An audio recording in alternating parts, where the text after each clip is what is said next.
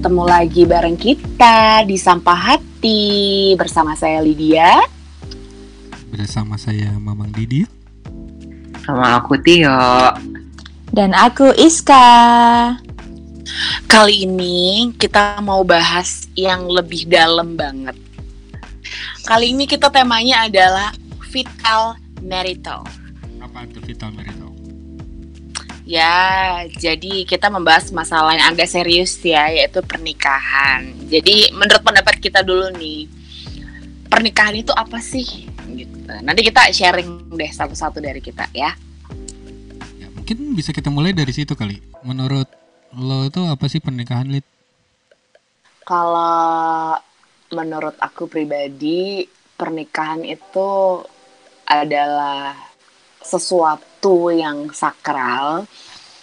Menurut aku tuh pernikahan harusnya satu kali seumur hidup.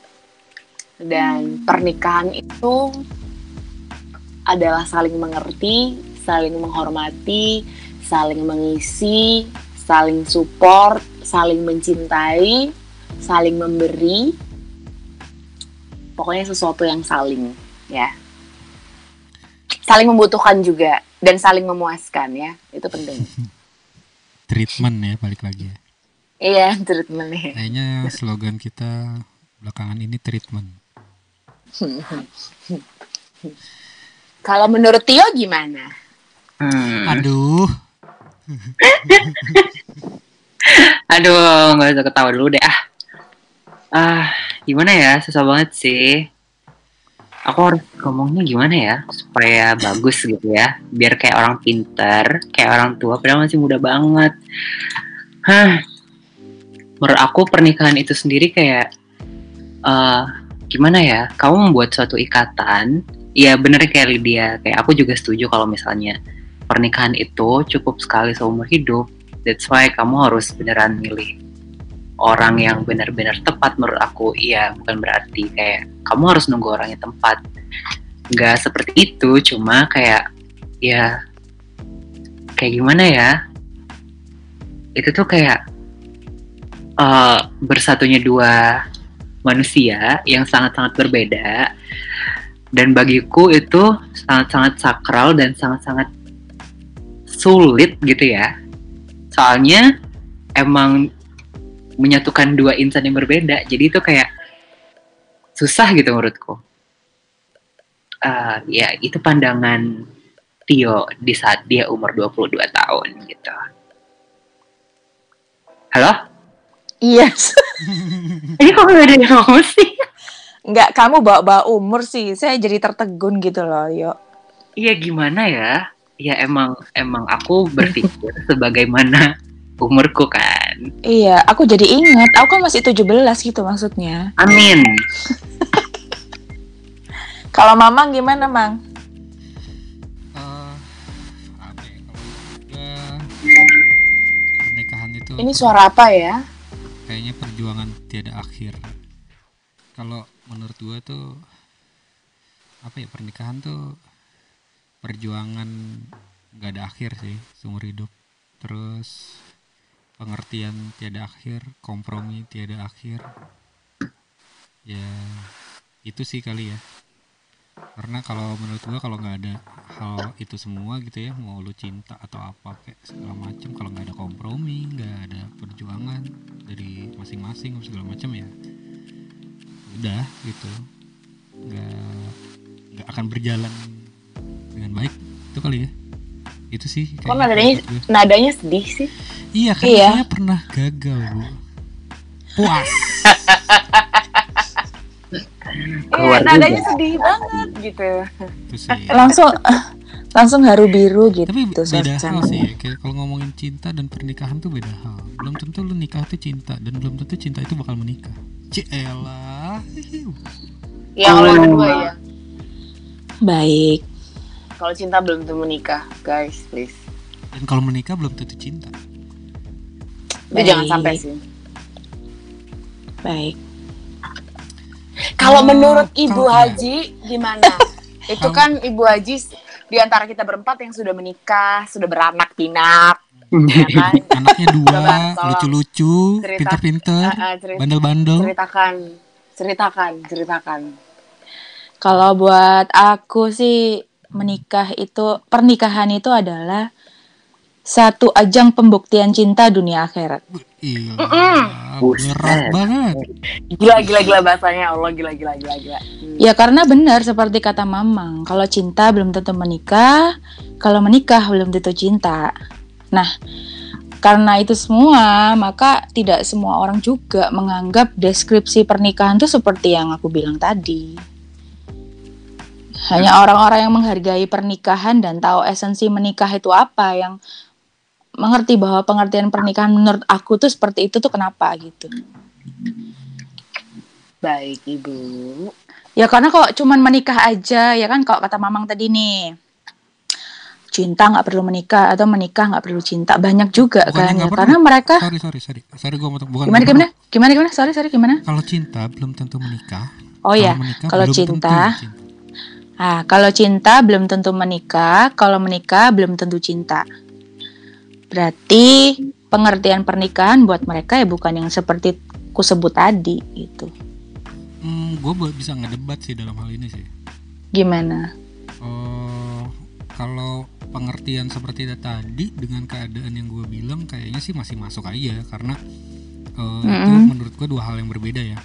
Tapi Mm-mm. misalnya kalau kita punya kondisi seseorang Mm-mm. yang kita cinta sama satu orang tapi emang ya nggak berjodoh ya pada akhirnya kan kita nggak bakal menikah ya kan.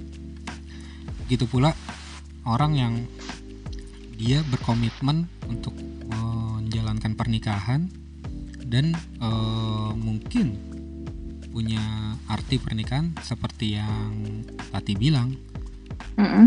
itu juga bisa dijalankan gitu walaupun tidak nggak ada cinta tapi dia punya komitmen dan dia punya mm, menjalankan seperti eh, arti pernikahan yang Tati bilang Mm-mm. Makanya aku tadi kan bilang bentuk pembuktian cinta dunia akhirat. Jadi harus ada cintanya di situ. Iya, kalau kamu menikah tanpa cinta ya gimana kamu mau membuktikan cinta apalagi dunia dan akhirat. Tapi kalau kamu punya cinta aja kamu mau buktikan. Tapi kalau enggak, kalau cuma dunia aja akhirat juga nggak akan dapet kan gitu. tapi mungkin kalau pembuktian terhadap akhirat walaupun di dunianya nggak dapet itu juga banyak loh kasusnya Gimana contohnya? eh ada sih temen gue yang gue lupa deh dijodohin atau gimana pokoknya akhirnya menikah gue cerita ya kalau awal sih gue nggak Mm-mm. ya nggak ada. Maksudnya gue cinta sama dia gue eh, gimana tapi akhirnya kita ya berjodoh menikah ya menjalankan. Dan sampai sekarang baik-baik aja anaknya udah tiga udah SMP apa yang paling gede ya kalau nggak salah anaknya itu ya baik-baik baik-baik aja gitu. Walaupun kalau dia bilang lu cinta emang lu cinta gak sih sama suami lu ya? Eh, kalau dibilang cinta sih enggak tapi ya gue udah mengambil keputusan ini eh apa ya ya tanggung ada tanggung jawab di sini eh, dari keputusan yang gue ambil eh, terhadap suami ya terhadap agama juga dan itu dia jalanin sekarang Nah, kenapa aku bilang dunia akhirat? Karena kalau di agama yang aku anut, Mang, sebenarnya kita menikah atau mencintai seseorang itu harus karena Allah. That's why mungkin ada orang-orang yang memang tidak cinta, tapi dia tetap memutuskan untuk menikah karena ingin mengejar cinta kepada Allah sehingga dia melaksanakan pernikahan itu. Jadi fokusnya udah beda. Makanya per- eh, pengertian yang aku bilang tadi itu maknanya se- sejauh itu gitu. berarti eh, hubungannya lebih ke vertikal ya daripada ke horizontalnya Kalau menurut aku sih, kalau aku ya pribadi ya, aku se- sebuah pernikahan itu adalah yang bisa mewujudkan tujuan vertikal kita juga ke horizontal kita gitu. Karena kalau cuman selalu satu sisi aja juga pasti ada yang miss di situ gitu. Bohong kalau bahagia, pasti ada satu yang lewat gitu. Makanya itu tadi bilang kan Tio juga itu nggak gampang. Kamu juga sendiri bilang itu perjuangan tanpa akhir. Karena memang untuk untuk membuktikan secara dunia akhirat dalam lembaga pernikahan itu sendiri juga nggak gampang gitu loh. Yang sudah memutuskan untuk berniat seperti itu pun juga di dalamnya juga pasti ada perjuangan yang berat banget gitu. Makanya kata Lydia tadi benar, pernikahan itu sakral banget dan aku menitik beratkan bahwa sakralnya pernikahan dengan pengertian yang aku bilang tadi. Gitu, Mamang. Mhm. Jadi kita harus cinta sama manusianya, cinta sama pasangan kita, juga cinta sama Tuhan kita. Iya, dan yang terpenting tujuannya harus sama akhiratnya. Heeh.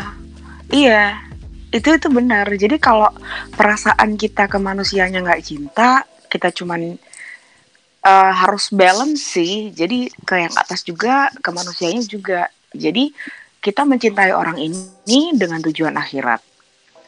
Itu sih. Itu lebih pernikahan tuh the whole package itu. Dan itu mempertahankannya memang nggak gampang. Gitu. Dan- Gimana kita harus tetap menjaga cinta itu dalam rumah tangga gitu loh.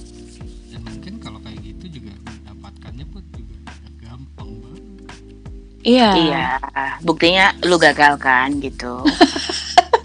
Ya, Jadi enggak, gini, kalau gua, menurut gua bukan masalah gagalnya ya Eh, buat next ke depannya juga ya kalau semua faktor itu eh ya faktor itu yang mesti dipertimbangkan gitu Eh, Mhm. itu susah banget sih kalau menurut gua karena sebe- Emang.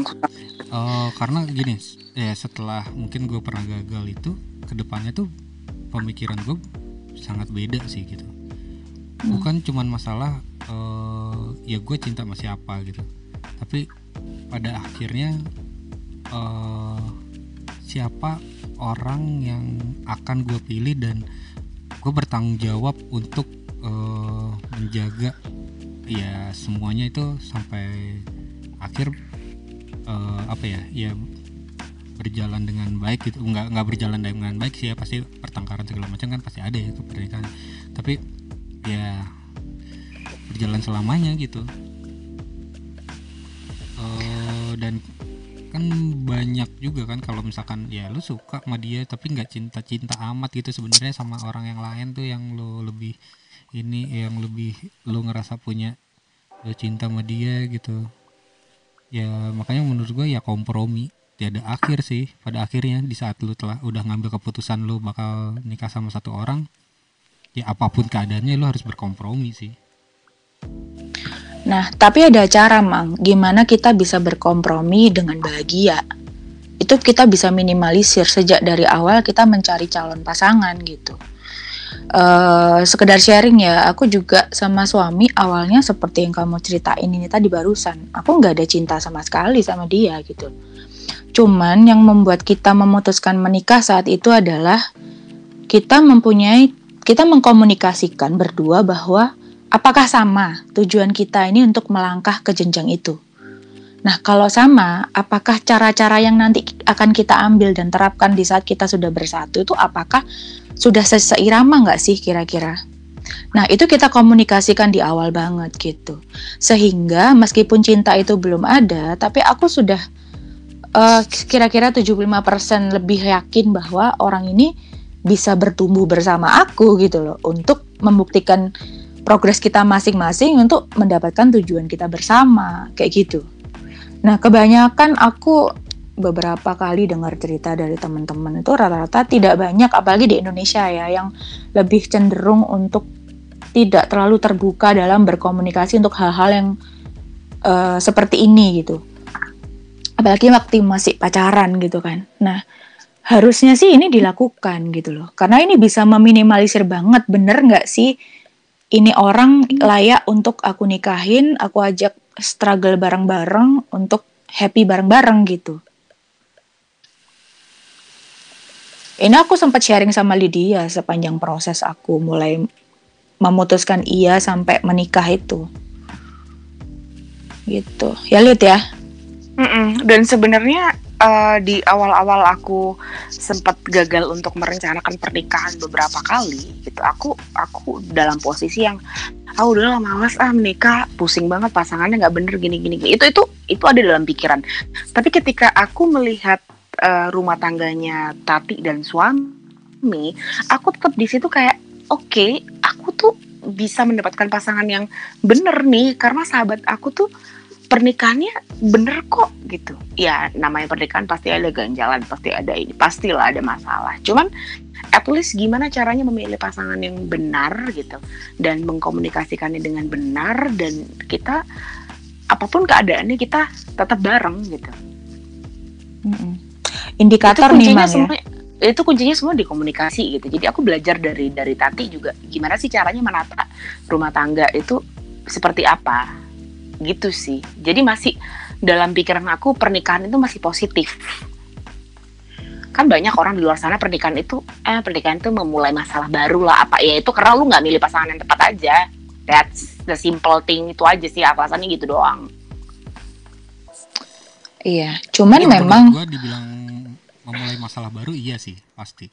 Karena eh buk tapi bukan berarti masalah baru itu masalah yang nggak diselesaikan ya karena menurut gue menjalani kehidupan yang baru pasti eh, ada masalah baru dan nah ya itu yang perlu si kesiapan dihadapi oke. itu ya di, di saat Oke, lu mengambil it- it- masalah baru nah. ya lu berarti siap buat menghadapi masalah baru Nah, itu sih menurut kalau menurut Oke, gue. Itu itu perbedaan mindset di antara kita. Nah, ketika orang sudah mindsetnya memulai masalah baru, dia akan mulai rumah tangga itu dengan tidak enak.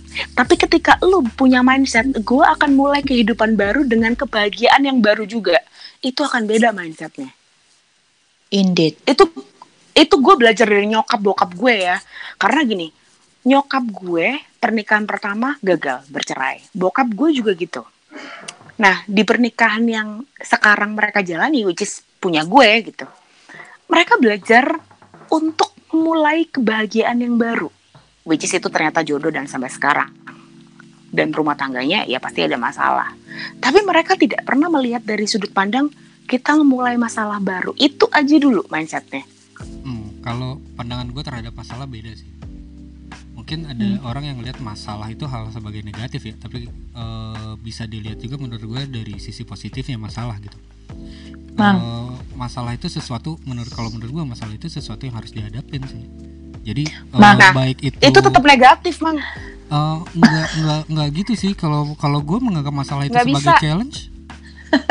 Gini gini Nggak gini bisa, gini. nggak bisa nggak bisa gue belajar sama nyokap bokap gue dan berhasil bokap Gini, nyokap gini. gue menanamkan gue tuh nggak bisa gitu.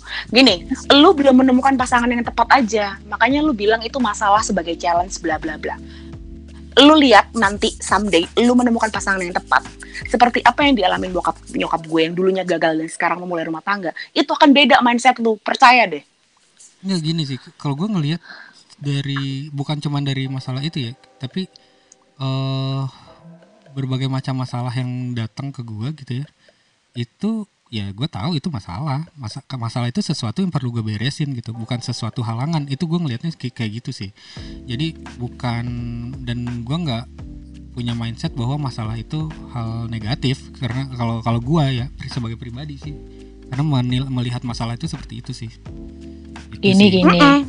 tapi kalimatnya tuh beda Nah masalah itu itu negatif sudahan ngerti nggak itu secara psikologis berbeda sudahan. Kalau kamu mau agak apapun- positif. Eh, apa pun lu nilai negatif atau ma- kalimat lu udah negatif. Sabar bu, sabar. Jadi Loh, gini iya, karena pembelajarannya kan dari dari yang tua nih nyokap bokap gitu kan. Mereka Jadi- tuh udah memang banyak yang bilang pernikahan itu masalah baru gitu. Tapi mama nggak gitu. Memang pertamanya begitu. Tapi ketika memulai baru kita rubah mindset dari mulai kata kalimat ucapan aja jangan sampai negatif itu akan menjadi negatif Jadi sebenarnya pemilihan kata itu itu juga merepresentasikan arti dari kata tersebut apakah itu Iya. positif atau negatif. Benar kamu nggak bisa kamu nggak bisa bilang bahwa masalah ini bisa berarti dua kata baik positif atau negatif itu nggak bisa. Kalau di ilmu yang kita pelajarin ya mang ya secara komunikasi. Jadi kalau kamu memang ingin oke memang mungkin mindsetmu bahwa masalah itu yang kamu bilang masalah tadi tanda kutip ya itu bisa membawa dampak baik dan buruk. Berarti kamu harus bedakan katanya. Kalau masalah dalam konotasi negatif ya masalah katanya. Tapi kalau masalah dalam konotasi positif itu namanya tantangan mang atau ujian. Itu beda arti sudah.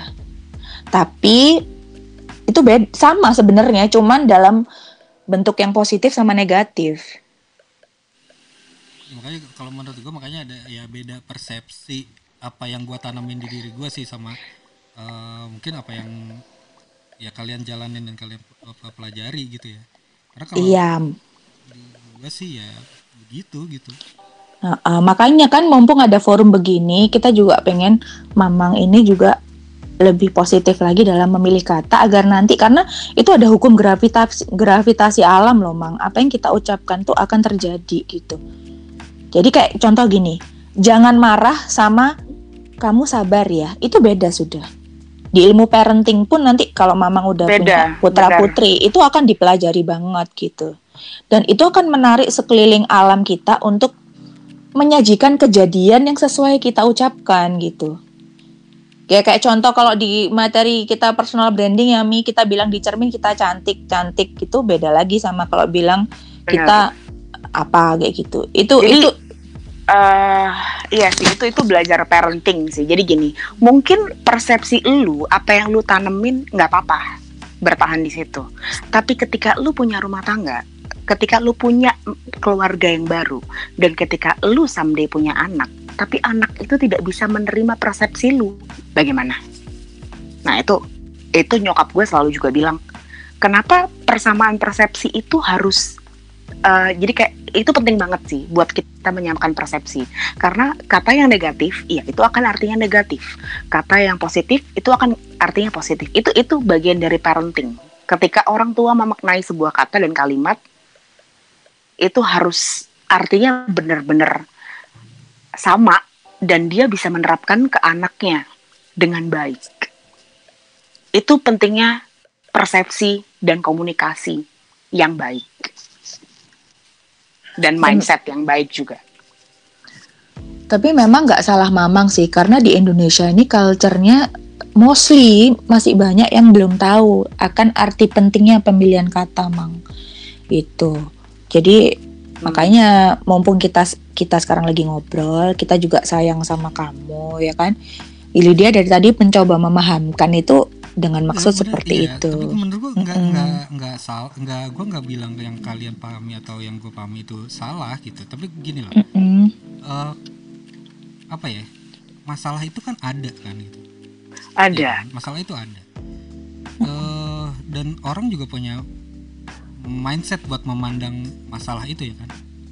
Lo bisa Hmm. memandang kata masalah ini tuh eh, memandangnya dari sisi positif atau negatif gitu. Nah ini cuman ya oke lah mungkin menurut kalian pemilihan kata kan itu penting ya. Tapi kalau gue memandang ada kata masalah ini, gue bisa pandang ini dari sisi positif. Gitu. Eh, itu sih kalau kalau dari gue ya gitu ya. Jadi kalau menurut Iya. gue itu sih eh, pemahaman dari Nah, makanya kan tadi tadi gue bilang beda-beda persepsi gitu. lu persepsi lu cukup di lu. Tapi lu nggak boleh menerapkan kepada pasangan lu, pada anak lu. Soalnya persepsinya beda nantinya. Iya kalau anak lu bisa menerima persepsi lu, kalau enggak, ya kalau nah itu. itu dia makanya- Itu parenting, tadi, itu parenting. eh, apa ya kita kayaknya maksudnya pembahasannya kan permasalahannya bukan di gua gitu ya tapi di eh, ini kan gue punya pandangan gitu ya yang Oh mungkin iya, bisa di masalahnya gini. bisa kita cari jalan tengahnya supaya pembahasannya Oke. bisa berlanjut gitu Jadi gini, permasalahan itu bukan di lu, bukan di apa. Cuman kita meluruskan bagaimana kita berkomunikasi secara baik dan benar di pernikahan. Lanjutannya adalah parenting, Bu, gini. biar lebih positif. Gini gini Mi, maksudnya gini Lid. Maksudnya tadi kan membahas tentang bagaimana sih memilih pasangan yang tepat dengan berkomunikasi. Nah, sebelum kita berkomunikasi kan kita juga harus tahu nih kita sendiri harus menetapkan tujuan secara positif. Nah, kenapa aku tadi eh, agak agak menekankan untuk itu tadi masalah tadi nggak perlu dipakai lagi mang kata-katanya karena di saat kamu bilang masalah sebenarnya kita ngomong itu kan sama dengan kita ngomongin diri sendiri nih mang nah di saat kamu belum menyiapkan dirimu secara positif baik dari dalam sampai keluar maka di saat kamu ketemu orang yang mungkin tepat itu mungkin tidak akan terjadi komunikasi yang positif gitu loh. Yang seper- se- seharusnya bisa terjadi lebih positif dibandingkan kamu dengan memakai kata yang kurang tepat gitu loh mang. Kayak gitu.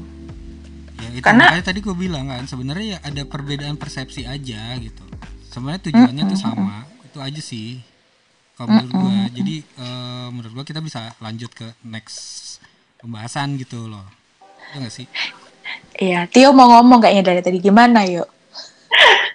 nggak apa-apa Nggak Jadi aja. enggak kita kita kita kita nanya eh, eh, eh, kita nanya sebagai eh, kamu tuh anak muda Tio. Gimana kamu memaknai hal itu? Itu positif atau negatif? tunggu. ini ini yang mana nih yang mana nih Yang tadi next, yang tadi yang tadi kita bahas. Pengungkapan komunikasi secara positif itu positif atau negatif menurut kamu? Ah, itu itu sangat mempengaruhi menurut aku ya Ah, gini Nah, aku mewakili siapa ya? Aku mewakili anak muda. Gimana ya? Aku aku nggak pernah. Aku aku masih umur 22 tahun. Aku nggak married. Cuma ya anak muda seumuran aku itu kita pasti banyak ngomongin soal masa depan ya. Iya pastilah. Aku sama temanku pada kayak gitu semua.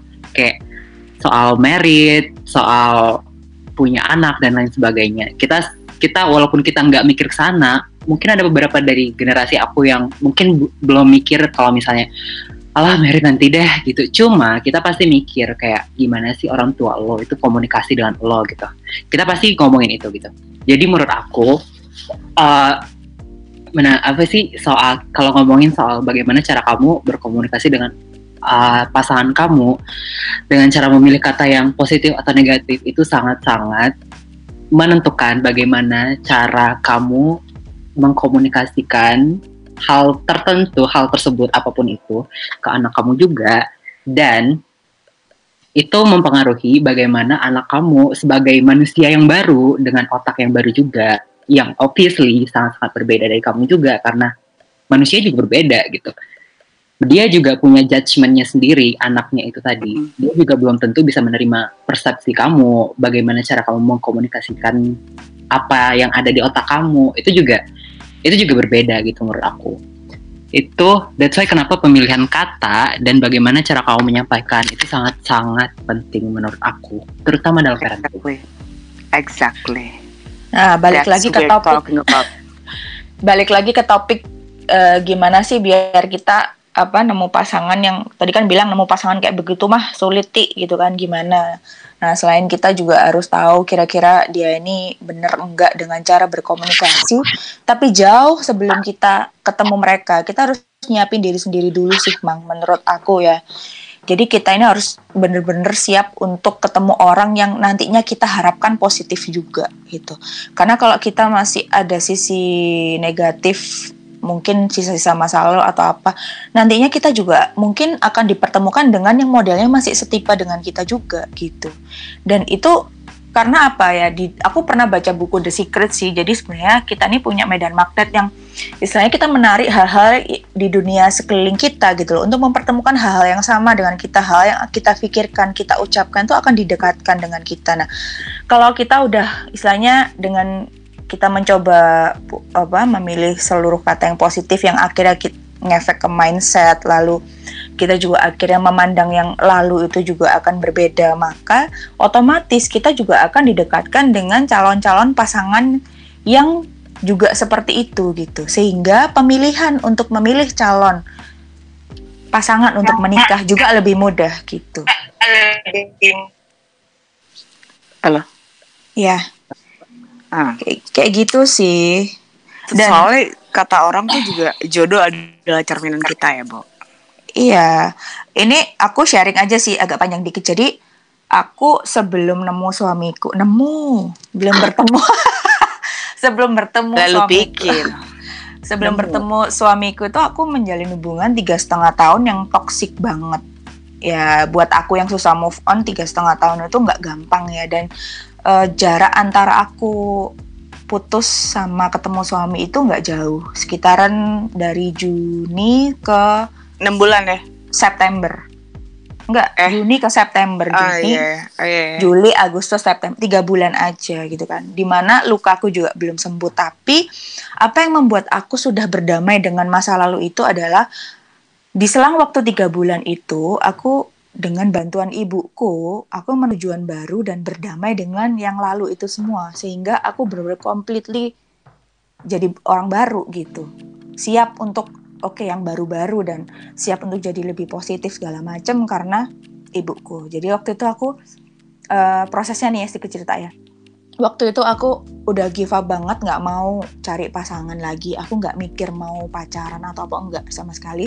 Aku fokus mau cari duit. Terus waktu itu aku ngobrol sama ibu. Ibu, aku mau bikin buku impian nih. Nah, tapi buku impianku ini aku tujukan semua tujuannya buat ibu. Ibu pengen apa dari aku? Dan ibuku secara surprisingly bilang bahwa ibu nggak pengen apa-apa. Ibu cuman pengen Ibu cuman pengen masih sempet ada waktu nimang cucu dari kamu. Titik.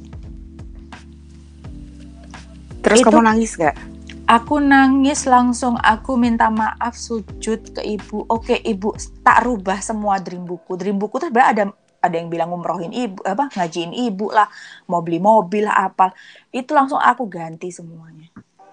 Jadi aku fokus niatnya membahagiakan ibuku dengan kebahagiaan yang beliau pilih. Nah sejak itu aku tidak lama waktu itu Agustus nggak lama aku September akhir suamiku datang. Jadi apa ya keputusan kita untuk eh, berdamai tadi dengan semua langkah yang kita ambil dengan untuk untuk mencapai itu itu akan mempermudah langkah kita ke depan juga gitu. Ini pengalaman aku sehingga aku juga didekatkan dengan orang-orang yang bervisi dan misi sama dengan aku. Secara secara mengagetkan waktu waktu itu suami kencan pertama langsung ngelamar kan informal. Aku tanya, "Loh, kenapa kok kamu tiba-tiba ngelamar? Tujuan kamu apa menikah?" Aku ingin membahagiakan ibuku. Sama kita. Oh, sama ya. Kenapa kok punya tujuan kayak begitu? Iya, soalnya sama yang kemarin itu ibuku nggak ridho dan aku nggak bahagia di situ. Ternyata memang betul tidak baik buat aku. Loh kok sama? Nah, akhirnya kesamaan-kesamaan itulah yang membuat aku lebih mudah untuk melangkah ke jenjang pernikahan. Jadi unik sih. Menurut aku untuk segi hubungan dan lain sebagainya itu unik sih.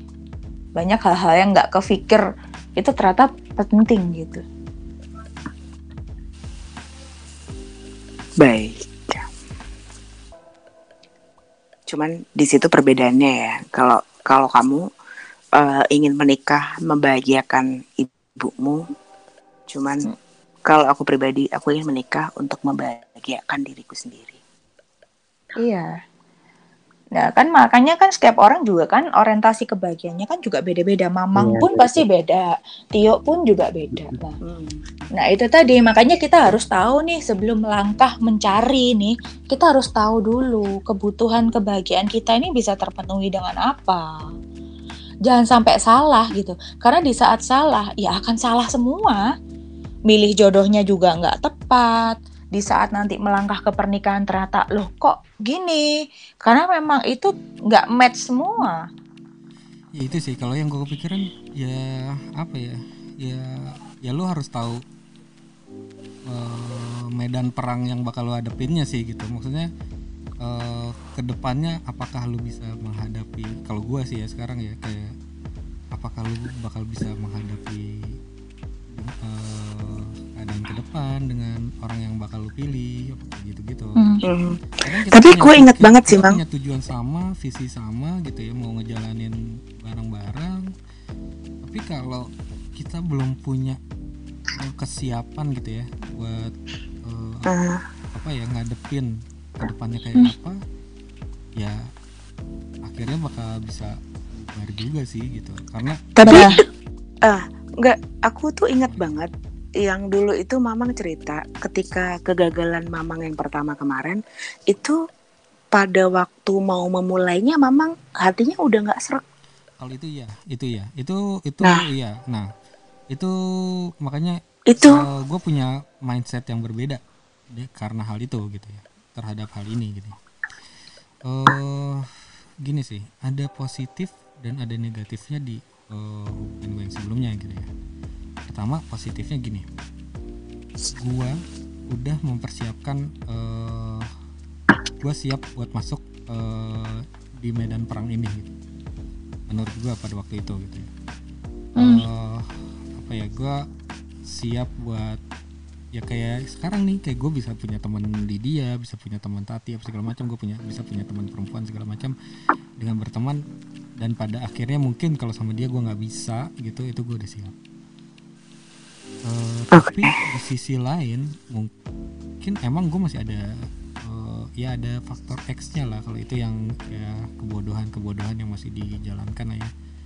Eh, itu yang emang memaksakan sih pada akhirnya gitu. Di saat yang mau hubungan ya hubungan toks balik lagi hubungan toksik dipaksakan gitu ya. Akhirnya hancur juga gitu. Tapi ya gue udah tahu eh, apa yang bakal gue hadapin dan itu siap. Tapi ternyata hadapin jauh dari apa ya ya cuman gue doang yang siap tapi di satu sisi yang lainnya nggak siap buat menghadapi hal-hal seperti itu gitu ya. Akhirnya ya nggak bisa dilanjutkan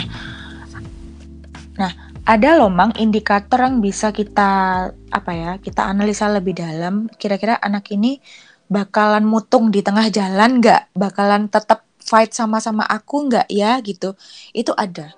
Salah satu indikator orang yang layak kamu ajak untuk berjuang mengarungi bahtera rumah tangga adalah seberapa kuat dia punya tujuan utama. Kalau memang dia punya tujuan tapi tujuan itu tidak tidak tujuan yang sebenarnya. Karena banyak orang punya tujuan mang katanya.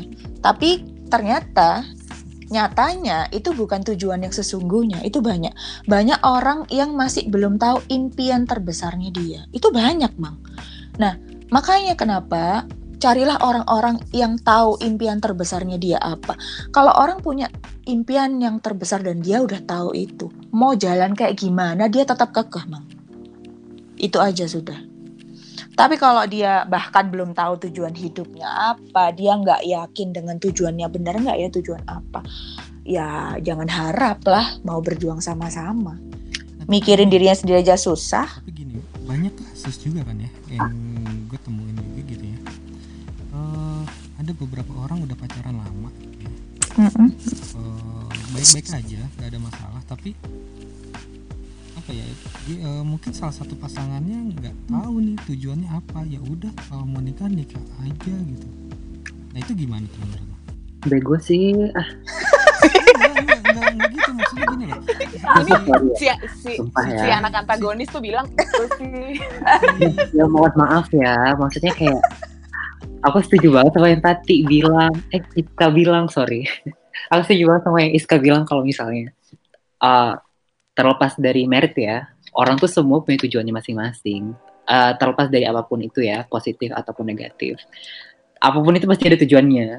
Kalau misalnya ada orang yang ngomong kayak ah ya udahlah merit aja gitu. Itu bego separah-parahnya orang menurut aku ya Kayak, itu bukan keputusan kecil buat lo ambil yang begitu-begitu aja gitu loh kayak Enggak, bu- Itu bukan, langkah yang di situ poinnya sih yang gua maksud sih Kayak Gimana mang? gini Gimana? masing-masing orang itu kan punya tuj- eh, punya tujuan hidup ya Mm-mm. Nah, eh, menikah itu kan berarti kan ada dua tujuan hidup yang disatuin bener nggak sih? Nah, di saat yang satu tahu nih hidup gua tuh mau mau ngejalanin kayak apa gitu. Mm-mm. Gua mau nikah sama dia gitu. Nah, dia juga mau nikah sama, sama orang ini gitu, tapi yang satu ini nggak tahu nih eh, sebenarnya eh, passion gua tuh apa, tujuan hidup gua tuh apa sih, gua tuh maunya kayak gimana sih? Itu tuh nggak ada, flat aja gitu. Tapi kalau masalah ngomongin cinta or something ya ada gitu. Nah itu gimana tuh? Makanya ada dibilang ada pasangan yang sudah matang dan siap menikah dan ada pasangan yang hanya siap menikah.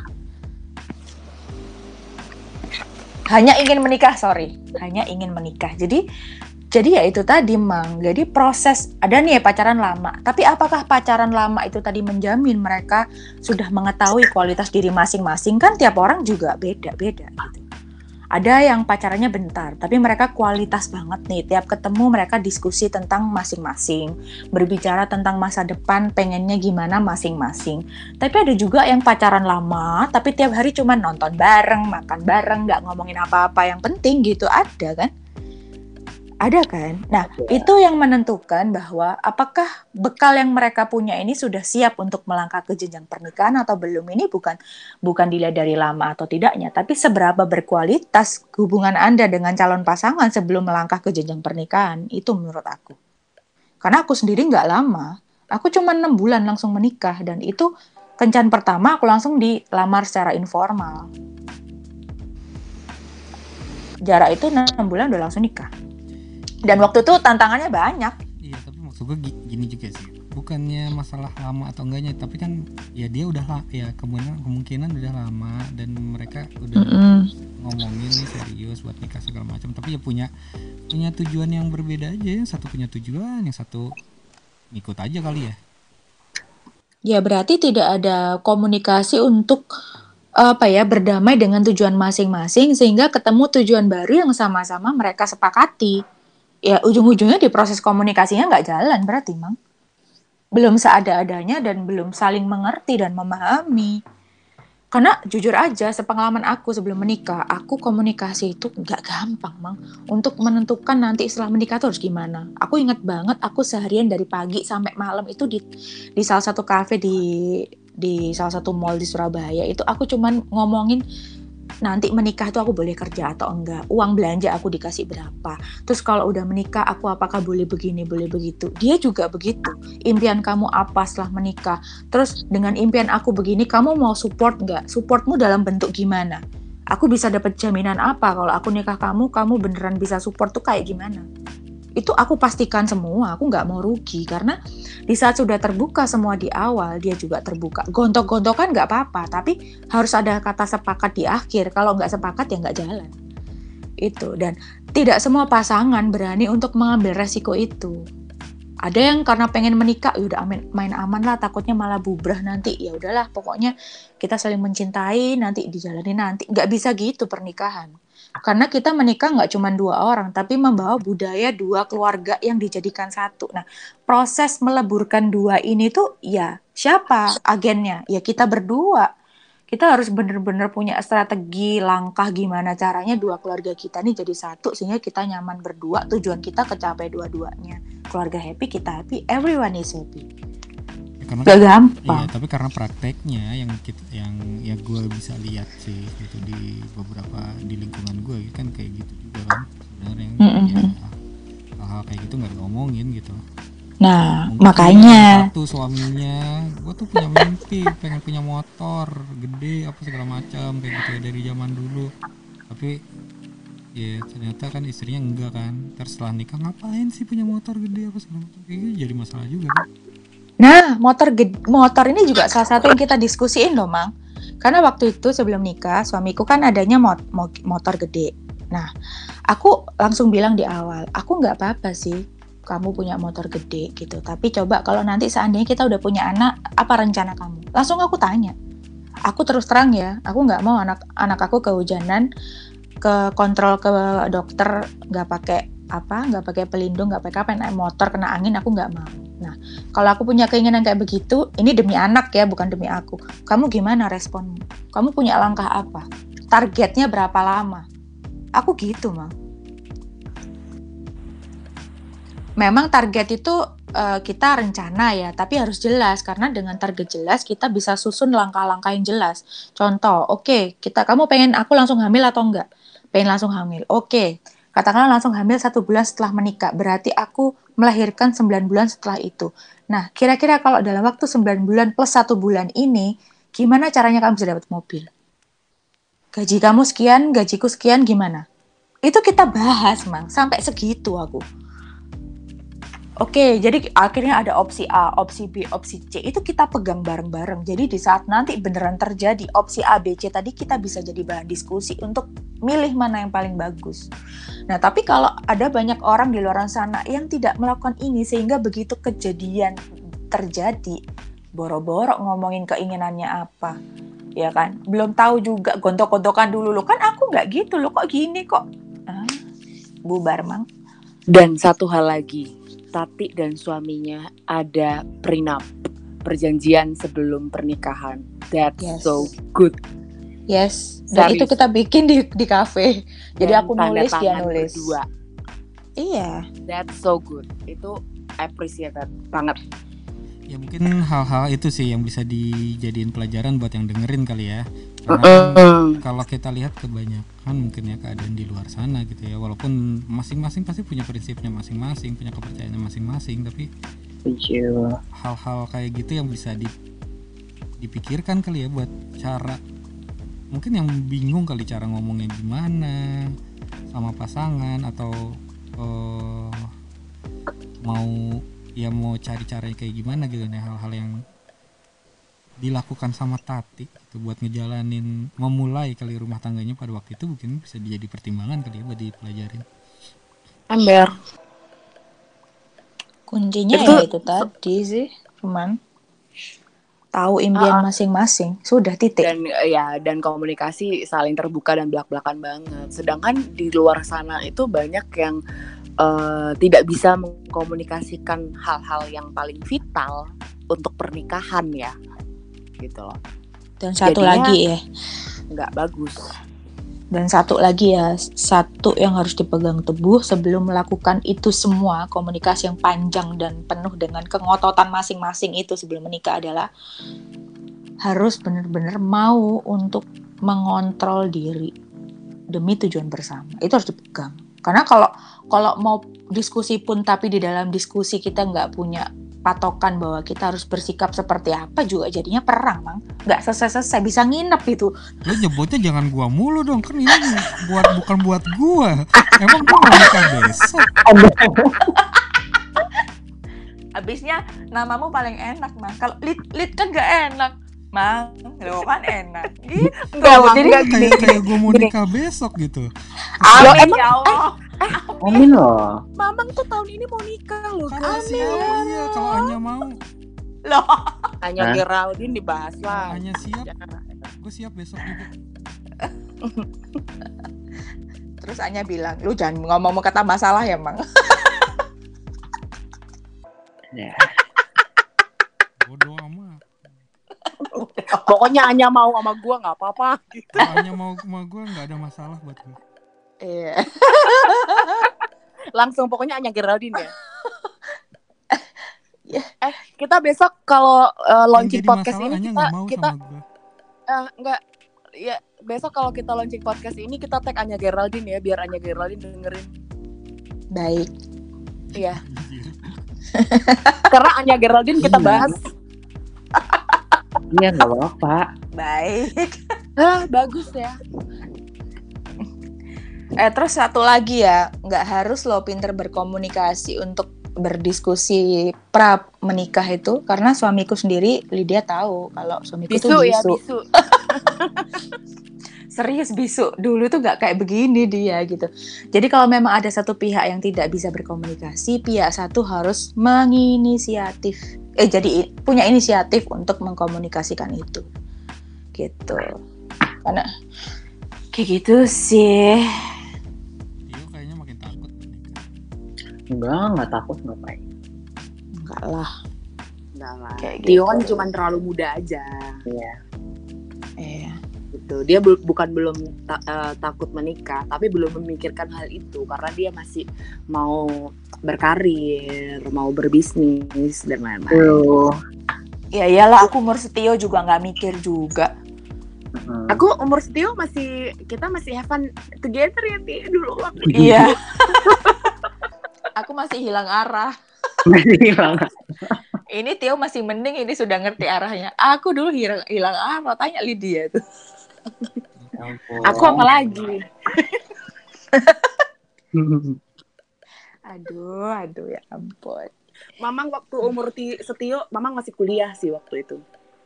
Ya, masih baik banget dong berarti. Enggak, karena kuliahnya dia double. Hmm. enggak gue nggak kuliah gue nggak double dua kali Dua iya sama. Kayak sama aja.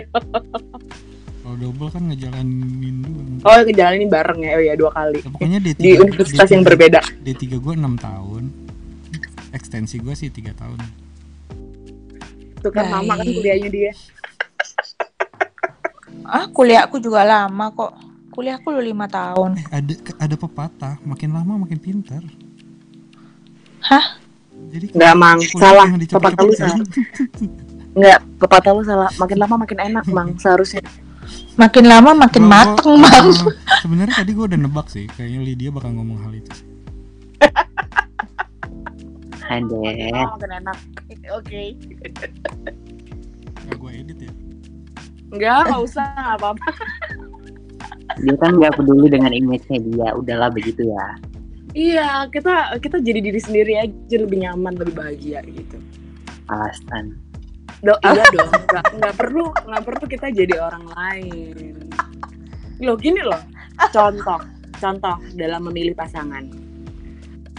Kalau pasangan kita menerima kita apa adanya, ya udah gitu. Apa jadi diri kita. Gak enak kan kalau kita punya pasangan yang kita harus menyesuaikan diri dan kita harus jadi orang lain demi dia.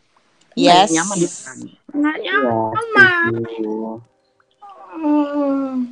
Iya. Jadi Oh iya terima satu. Aku yang belak-belakan. Hmm. Oh ya satu lagi, Mang. Harap untuk mengungkapkan seluruh jangan rahasia yang perlu di besok. Aku udah Ini gitu nih. kalau bakal ngomong kayak gitu. Mang, ucapan adalah doa loh, Mang. Siapa Ya tahu udah, Ya, Anya emang Geraldine mau deh malu. Eh, eh, amin ya Allah. Enggak jadi gini, banyak juga orang yang sebelum menikah itu tidak mengungkapkan hal-hal yang sesungguhnya tentang dirinya ke pasangan. Sehingga eh, pasangan ini berasa beli kucing dalam karung gitu. Begitu dibuka isinya nggak se- seperti dugaan kaget gitu kan. Nah, ini juga bisa jadi konflik nanti setelah menikah. Jadi usahakan setelah waktu proses komunikasi tadi ya kalau memang itu dirasa bagus untuk kemaslahatan berdua ya mending diucapin diomongin di, disampaikan gitu Jadi beli kucing yang di pet shop ya karung. ya Iya, kalau lebih kelihatan cantik ya. Kelihatan Iya, Dak. cantiknya kan, Ems. baik kelihatan cantiknya turunannya dari mana ada sertifikatnya udah divaksin Eh, eh, ember. Iya, Iya, next. ember. next. iya benar aku tuh saking apa adanya mang dilamarnya cuman makan rujak cingur mang kenapa ke gue mulu sih curhat ini aku Ya curhat apa-apa. Kenapa sih? Bang? iya kok Kayaknya kamu jadi merasa terintimidasi Nggak- sih nggak terima kayaknya tuh eh, yang punya permasalahan mau menikah yang galau banget itu gua padahal aku nggak ada permasalahan hal itu gitu padahal aku nggak nggak ngerasa gitu loh Iya, aku cuman seneng aja manggil kamu tuh kan kamu baper Yes. Nah, kok pada diem tiba-tiba gitu diem. mamang ini yang nggak ada suaranya Mamang ini. ada oh Dari tadi dipanggilin, soalnya sekarang diem. Mang, kamu tuh nyaman dipanggil, Mang. Panggilan. Panggilan dasar. Ini tuh, jadi kalau ada Tio tuh serunya adalah komen-komen pedasnya dia ya. Ya mohon maaf ya, gini gini gini. Seperti yang anda bilang, saya yang menjadi diri saya sendiri ya. Nggak perlu tuh image itu dibentuk-bentuk ya. Pembelaan. Udah gitu loh. Aku balas mau kerja gitu loh. Kayak aku tuh loh apa adanya. Kalian tuh. Eh kamu fake ya? Jangan sampai ya Tati. karena tati itu apa adanya ya adanya fake Bener-bener. Aku apa adanya loh guys, aku fake. Loh, tapi aku fake itu punya tujuan yang mulia loh, guys. Keuangan Ya ya. udah. Keuangan. Ya nggak apa-apa kalau kayak gitu. Tuh kan?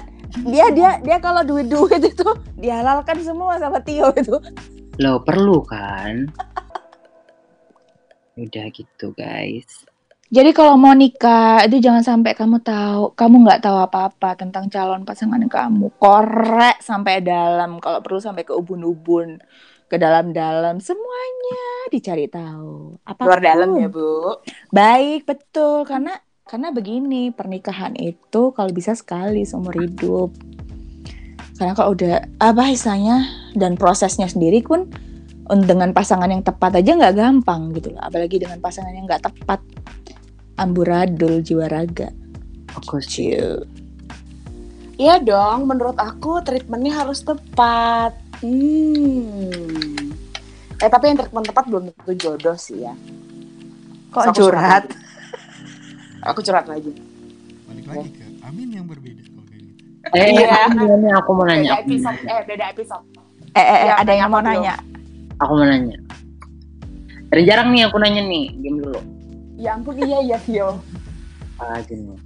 Jadi ini sebenarnya aku udah tahu sih jawabannya, cuma aku cuma mau dengar kalian aja gitu. Maksudnya aku ada pendapat sendiri, cuma Iya, aku iya, bakal tanya aja, udah, tanya kalian aja. ngomong dulu gitu ya. Preambulnya aku nanya. Jadi aku mau nanya, uh, menurut kalian uh, bisa nggak sih, uh, misalnya uh, kayak kita tuh punya feeling kalau misalnya this is the one gitu, ngerti nggak sih? Hmm. Uh, kira-kira bisa nggak kita ngelihat ada orang waktu misal kayak apa sih uh, ketika kamu punya relationship sama orang, oh this is the one, pernah nggak kayak gitu? Aku pernah. Ceritain dong gimana? pada akhirnya jodoh nggak Ya jodoh. Ceritain Karena- gimana? Karena gini, eh aku pacaran kan nggak cuma sama suamiku aja seumur hidup. Aku ada beberapa lelaki dan pola-pola yang aku rasakan dengan mereka itu tidak sama yang diberikan dengan yang diberikan oleh suamiku gitu. Nah, eh, pola-pola yang aku maksud adalah menurut aku ya, karena aku ini orangnya kan melihat orang itu dari segi prinsipnya. Jadi dari situ aku menilai bahwa he is the one gitu. Aku ada satu momen, ada dua dua dua momen yang aku garis bawahi banget bahwa begitu dia melakukan itu, aku langsung yes, aku mau kalau dilamar sama kamu kayak gitu. Jadi yang pertama, aku selalu menilai pasanganku itu bagaimana cara dia handle aku waktu aku marah. Karena di saat kita marah dan bagaimana orang treatment kita di saat kita marah itu sesungguhnya memperlihatkan kualitasnya dia gitu. Nah waktu itu aku gondok banget, ngambek banget, nggak tahu perihal apa, aku lupa. Terus dia waktu itu telepon, dia bilang, kamu kenapa? Kamu ngambek sama aku, kamu marah sama aku. Iya, dia bilang gitu. Aku bilang gitu. Terus dia bilang bahwa, "Eh, kenapa kamu marah? Ya aku nggak mau bilang, bilang gitu. Kamu pikir aja sendiri. Pokoknya aku marah gitu. Dia cuman dia cuman bilang begini. Yang ya berarti bener ya kata-kata yang aku pernah dengar selama ini bahwa di saat ada seseorang melakukan sembilan kebaikan, tapi dia hanya melakukan satu kesalahan, maka yang diingat hanya satu kesalahan itu. Begitu dia selesai ngomong gitu, aku nggak jadi marah. Aku merasa ditampar tanpa dia berkata kasar.